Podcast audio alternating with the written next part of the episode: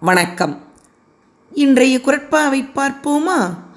இறைமாட்சி என்ற அதிகாரத்திலிருந்து. ஓர் அரசன் சிறந்தவன் என்றால் முதலில் நல்ல படை இருக்க வேண்டும். வெளிநாட்டு பகைவரிடமிருந்து காக்க இராணுவம் உள்நாட்டில் காவல்துறை. காவல்துறையின்றி எந்த அரசும் செயல்பட முடியாது என்று வள்ளுவரும் தெளிவாக உணர்ந்துள்ளார்.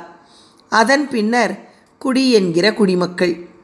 அவர்களின் அன்பும் ஆதரவும் வேண்டும். அடுத்து கூழ் என்ற பொருள்.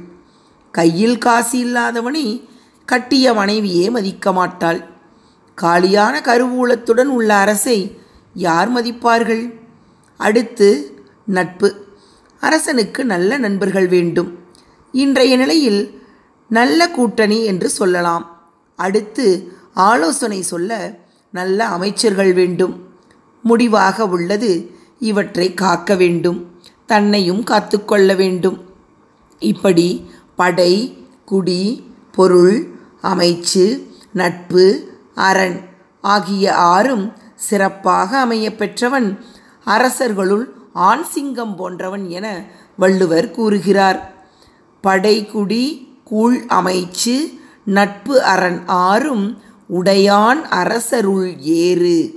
படைக்குடி கூழ் அமைச்சு நட்பு அரண் ஆறும் உடையான் அரசருள் ஏறு. நன்றி.